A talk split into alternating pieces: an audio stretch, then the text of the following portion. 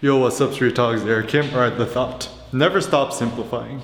So it looks like actually what we're searching for in life is the optimal simplicity to maximize our artistic, creative thriving.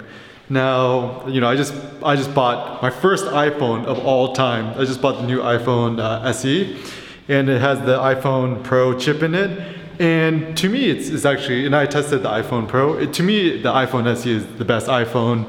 Even though I could buy three hundred iPhone Pros, I, I opted for the iPhone S E because I prefer the smaller form factor. I prefer that simpler.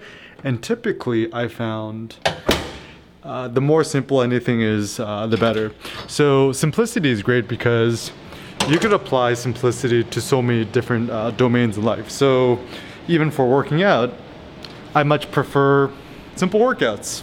Like uh, the more complicated the workout becomes, you know, I'm I'm not like, you know, people who want to do the bands and stuff like that, that's that's totally fine and all. But my only critique is that, it, like for me, it just gets a little bit too complicated, and I prefer a much uh, simpler approach.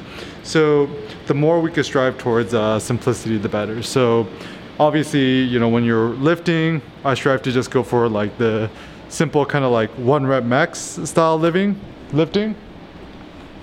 And uh, the big benefit is when you strive towards a simple workout, you save time, you get better gains and stuff like that.